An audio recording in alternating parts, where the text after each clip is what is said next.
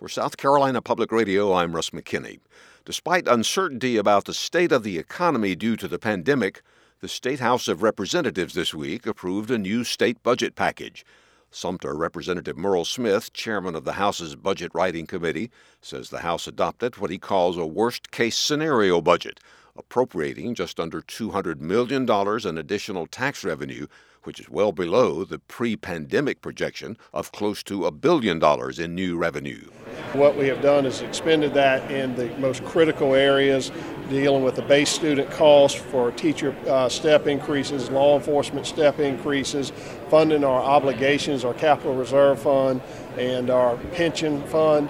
And there's very little dollars to go around after that. However, Smith and other legislative leaders anticipate a significant increase in state revenue after tax filing in May and don't plan to finalize the almost $10 billion budget until this summer.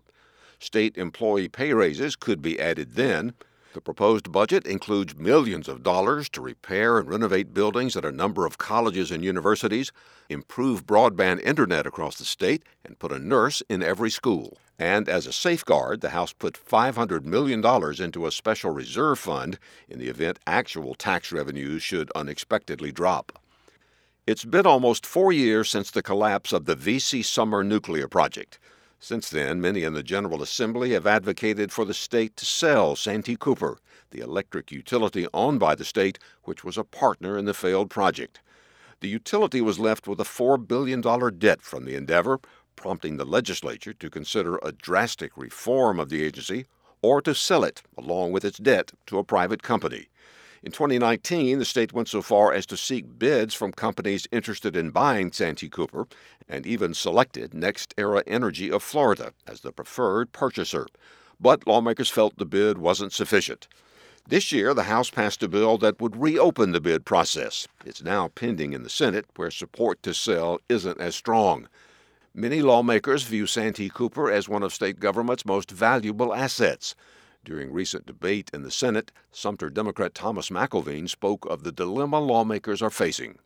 We've got 85 years roughly of history with Santee Cooper. And the thing that someone told me a couple years ago is that legislators at some point in time are going to have to separate this terrible debt, this bad debt that occurred uh, with the VC Summer debacle, from the value of the state owned utility. And that's, that's the way I look at this.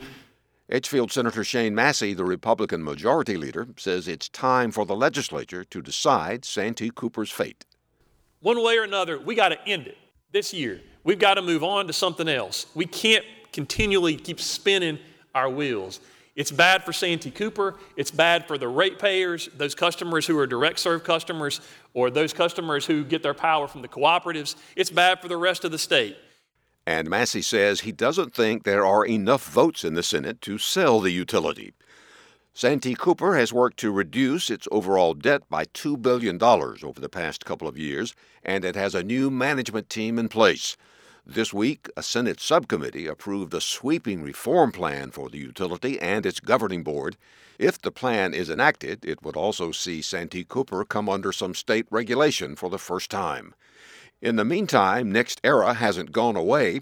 The company is airing TV ads, has hired a cadre of lobbyists, and according to some lawmakers, is working behind the scenes through third party groups encouraging the sale of Santee Cooper.